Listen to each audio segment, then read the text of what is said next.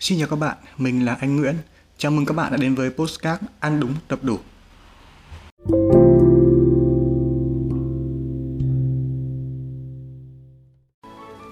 Trước đây mình có lối sống không tốt, hay thức khuya rồi dậy đi học sớm.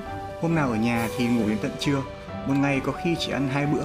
Đồ uống thì thường xuyên là trà đá và nhân trần. Nghe đến đây chắc hẳn các nhiều bạn cũng sẽ thấy một phần nào đó của mình ở trong đó.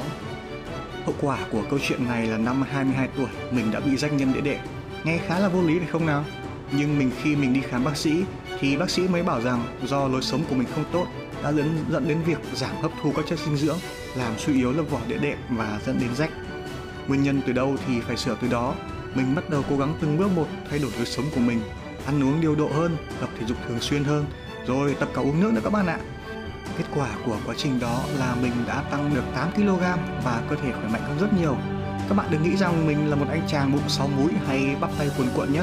Không có đâu, mình chỉ là một anh chàng rong rọc và với một đôi, tập, đôi kính cận mà thôi. Cũng từ đây mình nhận ra rằng không phải các bạn cứ tập thật nhiều, cardio thật nhiều, ăn thật ít là mình sẽ kiểm soát được cân nặng đâu. Tất cả đều có nguyên lý của nó.